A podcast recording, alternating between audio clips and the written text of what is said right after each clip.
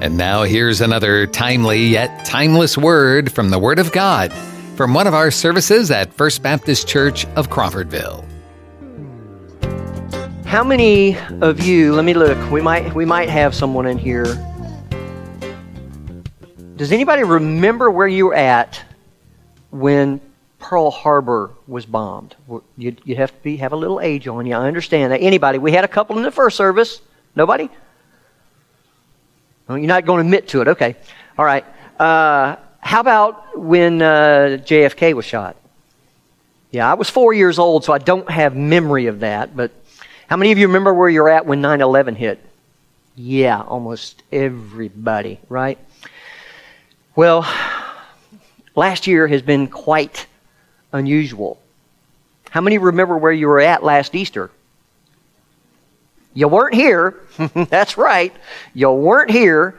Uh, we did the sunrise service, just John and I, in front of an iPhone uh, down on the docks somewhere on the Wakulla River. And then uh, Travis and myself and Corey were here. We were the three people in this building, and we did a, a live stream. You see, the coronavirus has thrown the world a curveball uh, that nobody expected. It's resulted in a lot of change, and change, for the most part, makes people uncomfortable, at least for a season. Well, whether it was me and Travis or whoever you were watching on the internet or the TV, the theme most often addressed was encouragement. We wanted you to know that God didn't have COVID, and He wasn't going to get COVID, and He was still seated on His throne and there's no cause for fear or despair or depression. Now, here we are a year later, and God is still seated on his throne, and we are gathering again for church. Praise God. Thank you for being here. Uh, and in general, life goes on.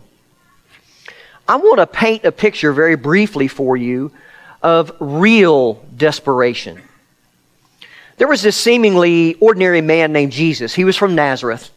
He drew a small band of 12 other ordinary men around him, and he lived with them and taught them for about three, three and a half years.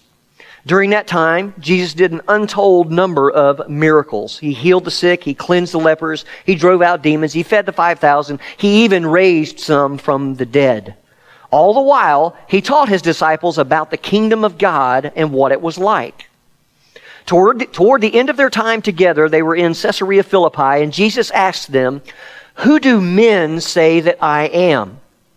And they responded, Some say John the Baptist, others Elijah, others Jeremiah or one of the prophets.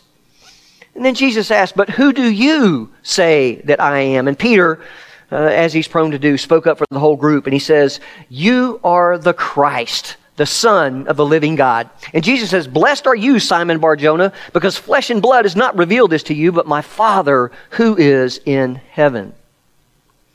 Well, the last six months of their time together, they were headed steadfastly for Jerusalem. Three times, Jesus warned the disciples that he was going there to be abused and that ultimately he would be handed over to the Jews and they would kill him. Now, the disciples were quite confused at those statements and were really too scared to ask him about it. Last week, we looked at what we call the triumphal entry of uh, Jesus. He entered Jerusalem riding on the foal of a donkey. Uh, and it, that was in fulfillment of Zechariah 9 9. The crowds, they shouted, Hosanna to the son of, son of David. Blessed is he who comes in the name of the Lord. Hosanna in the highest.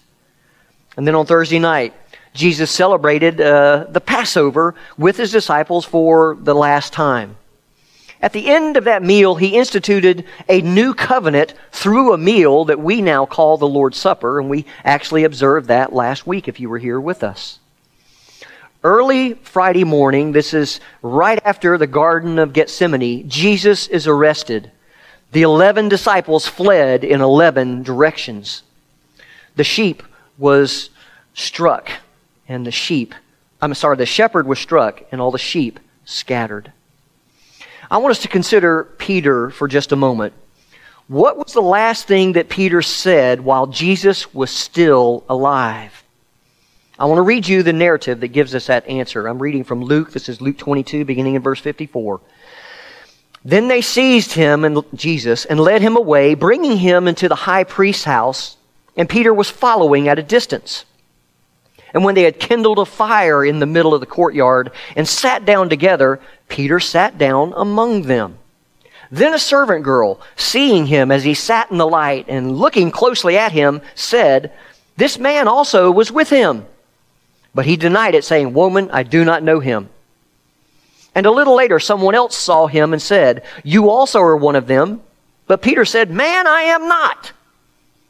And after an interval of about an hour, still another insisted, saying, Certainly this man also was with him, for he too is a Galilean.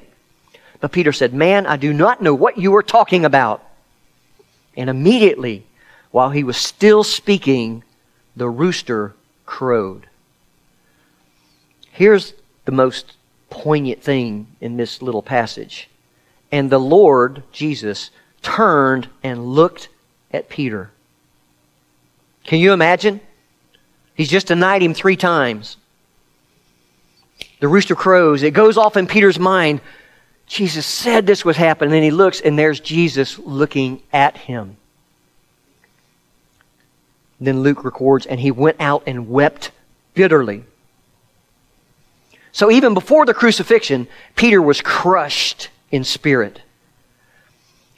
Now, just a little later, in front of Pilate, the same crowds that shouted, Hosanna, when Jesus entered Jerusalem, they now cry, uh, cry, Crucify him.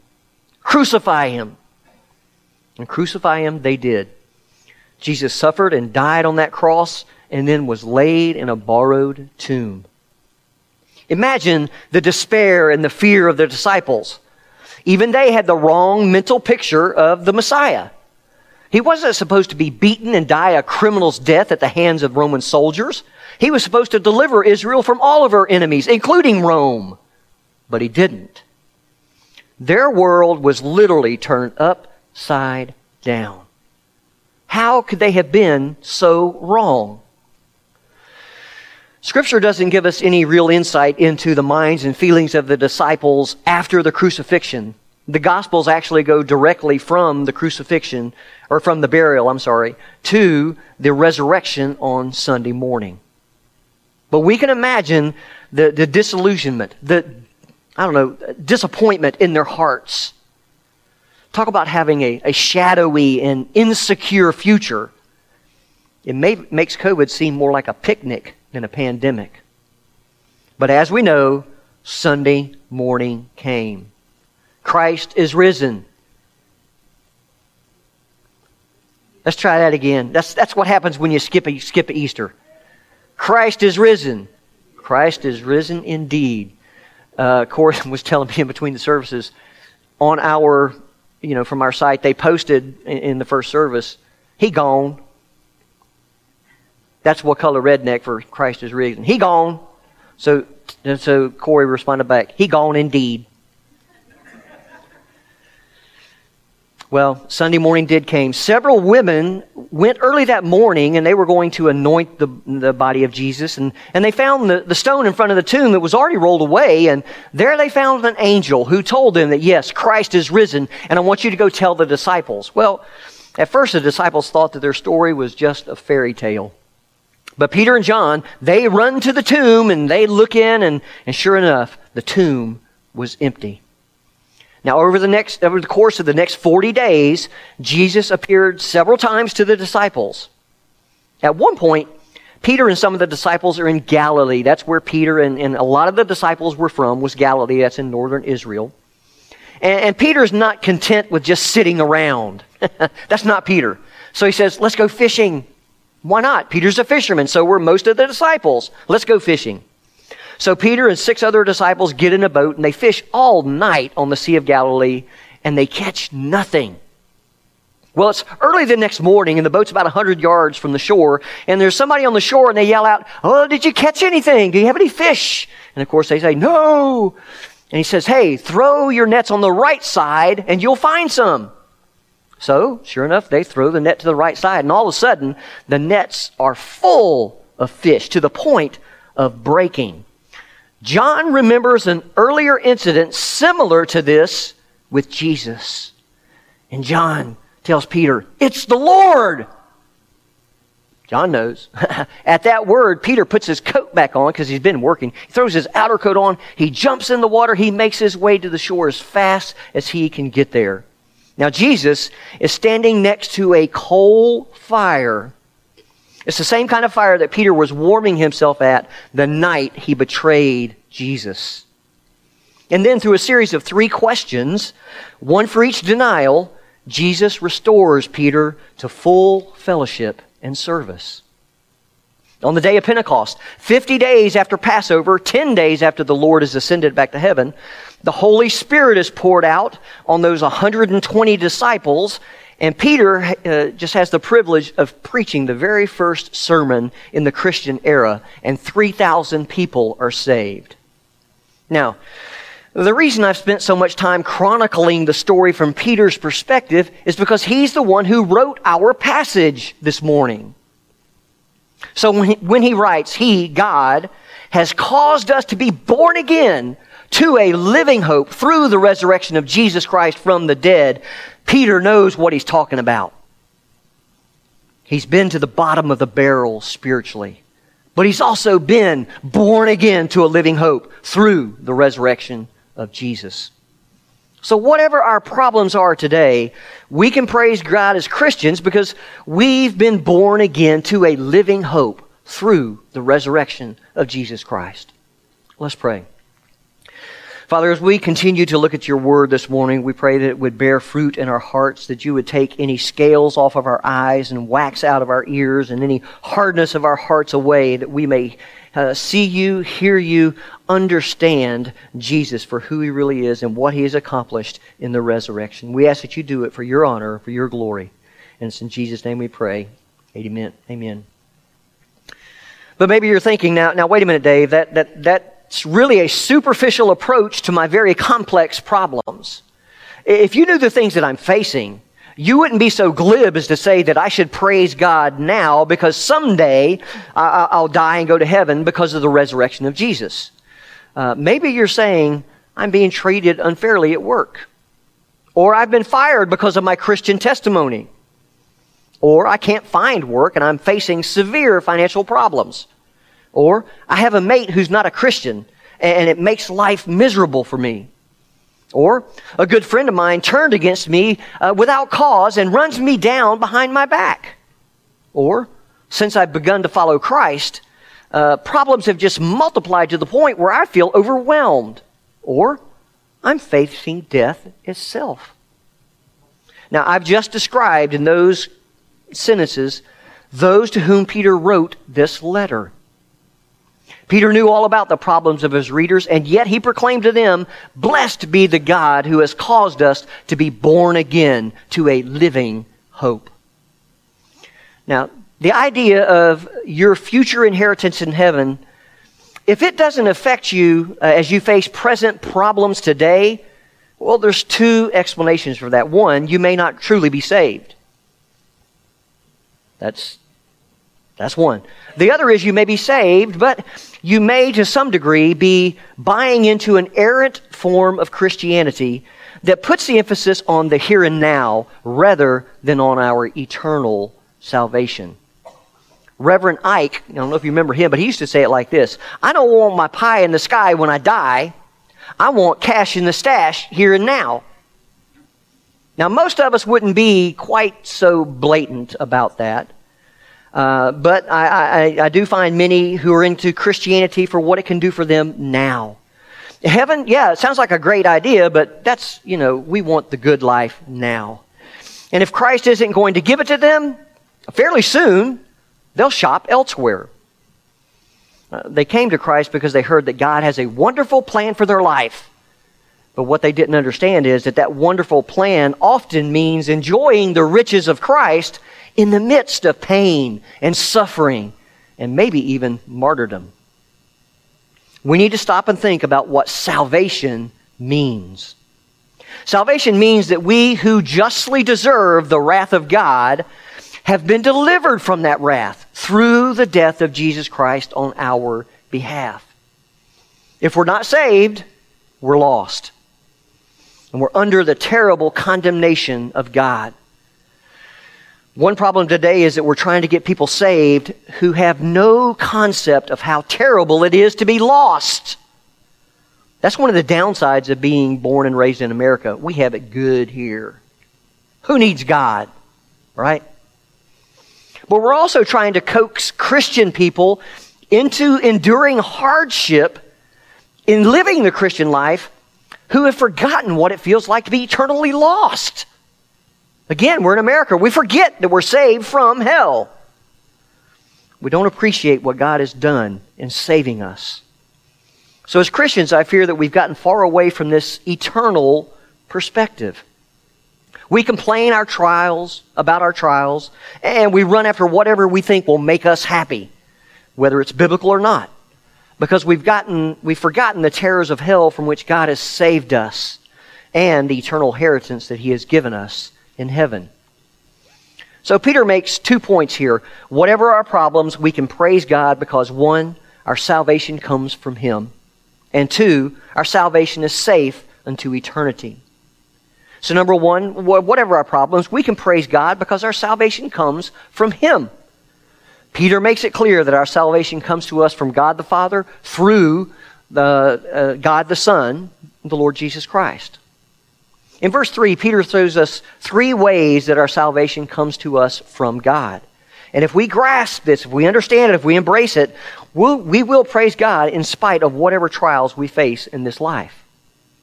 Now, first, we can praise God because our salvation comes from His great mercy.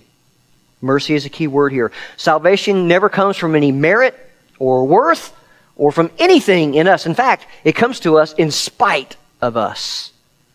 We can't do anything to earn it. We can't do anything to predispose God to grant us this mercy. Mercy is His undeserved favor. It's His love extended to us even when we are miserable. We deserve only His wrath because of our great sin, but He has shown us His great mercy.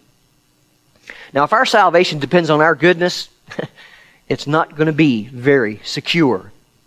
But if we let go of our supposed goodness and realize that we actually deserve God's wrath, and we appeal to Him for His great mercy, then our hope of salvation is as secure as the mercy of God. Whatever problems we face, we can praise Him because our salvation comes from His great mercy. Well, second, we can praise God because our salvation comes from His life giving power. Peter says that God has caused us to be born again. Does that ring any bells for you? I know it did for Peter. It makes me think of the Jesus' conversation with Nicodemus that unless a man is born again, he cannot even see the kingdom of God, much less enter it. So just as we were born physically, we must be born spiritually.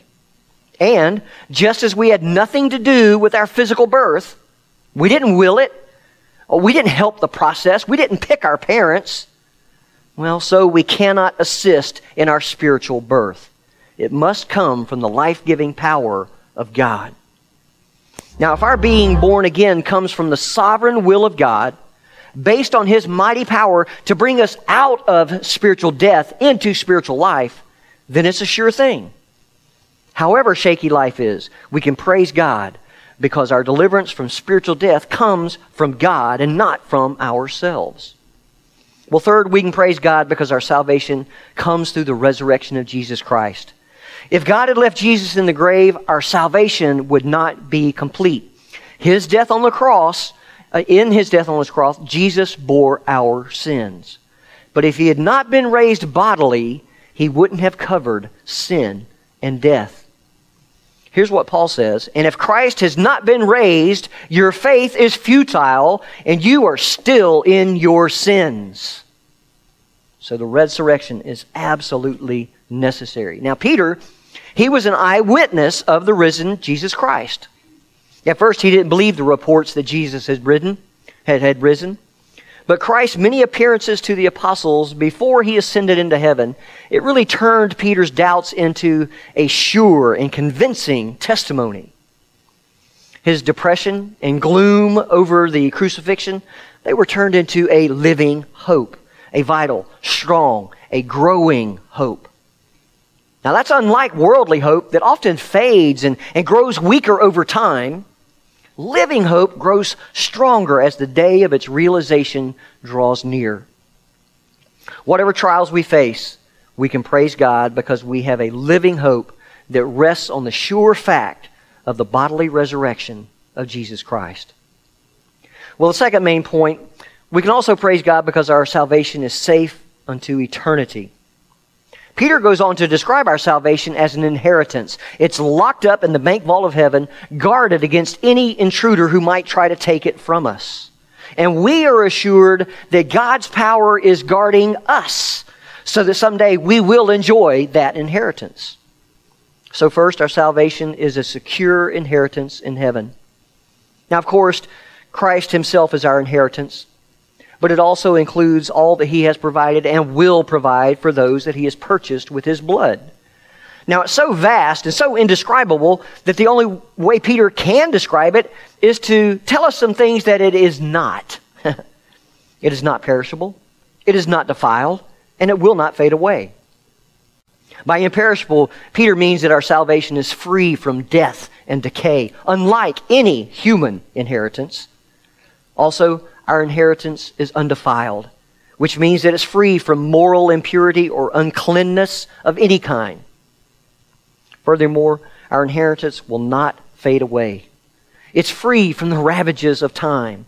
It will last through eternity. But you may be thinking, it's nice that all that's in heaven, but, but what if I don't make it to heaven? What if I fall by the wayside so that I never get to where my inheritance is located? Well, lastly, we are securely guarded by God's power through faith. Now, protected, Peter uses this word, it's a military term that implies that those who are actually born again are under enemy attack. Satan wants to keep us from gaining our inheritance. But we are surrounded by a garrison of troops uh, conducting us with safe passage to the place where, where our in, eternal inheritance awaits us. But it's no vulnerable earthly army that protects us, it's the very power of God. Think about it. What could be more powerful than the power of the God who spoke the universe into existence? So we personally are guarded for our salvation. And when Peter says that our salvation is ready to be revealed in the last time, and you go, Well, I thought I was saved. Well, you are.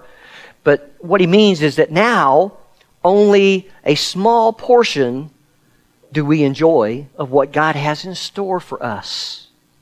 We couldn't even begin to comprehend it all, but we can trust God that it will be far better than we could ever imagine. So the future, it holds one of two options for you. Either you wait to see the veil lifted on your salvation, and you see Jesus face to face, or you wait to face God in his judgment. Both are prepared, both are ready. What determines your future is seen in that phrase, through faith. We receive God's salvation and live the Christian life through faith. Each day, we trust in what Christ is to us and what he has done for us. Those who have tasted of his mercy will persevere in faith until that great day when our faith becomes sight. Well, many years ago, uh, a team of mountain climbers began the dangerous descent of one of the uh, Swiss Alps. The first man in the line lost his footing and went over the ledge. The two men after him were dragged by him, but the experienced climbers uh, higher, they dug in and they braced themselves and they stood firm to bear the shock. When, when the rope ran its length, rather than bearing the weight, it snapped like a string. Horrified, the climbers saw their friends fall to their deaths on the glacier some 4,000 feet below. For about a half an hour, the three men that remained, they stayed right where that, right where they were at. They were totally immobilized by fear. And finally, they nerved themselves enough to continue the, their perilous descent. And a few hours later, they arrived in Zermatt to tell their sad story.